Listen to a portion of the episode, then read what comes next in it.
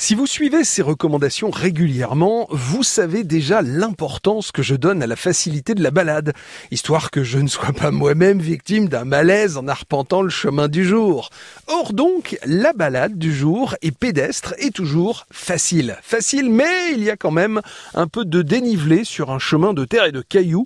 Évitez donc les tongs et ça devrait très bien se passer. Nous sommes dans l'Aveyron, et plus précisément à Malpère, point de départ de la recommandation du jour, pour une balade d'1h30 qui vous permettra d'exercer vos mollets sur 4 km avec un dénivelé de seulement 50 mètres.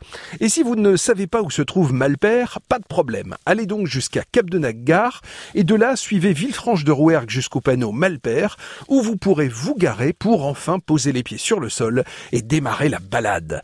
Cherchez donc une maison au colombage et de là vous ne pouvez pas vous tromper, vous allez prendre le seul chemin, un chemin de terre, vous allez admirer et franchir une cascade et puis vous pouvez continuer jusqu'au surplomb rocheux.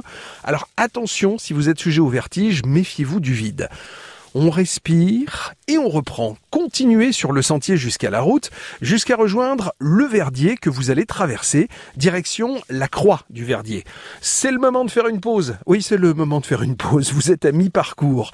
Et on va repartir jusqu'au village de Saint-Julien-d'Empart, où de là, vous arriverez à un garage où vous pourrez tourner à gauche sur le petit chemin de terre et cailloux qui devrait vous permettre, si vous ne vous êtes pas trompé, de retrouver le chemin du départ. Vous voilà donc revenu à Malpère. Bref, France Bleu Occitanie vous recommande une balade autour de Malpère. Nous sommes dans l'Aveyron.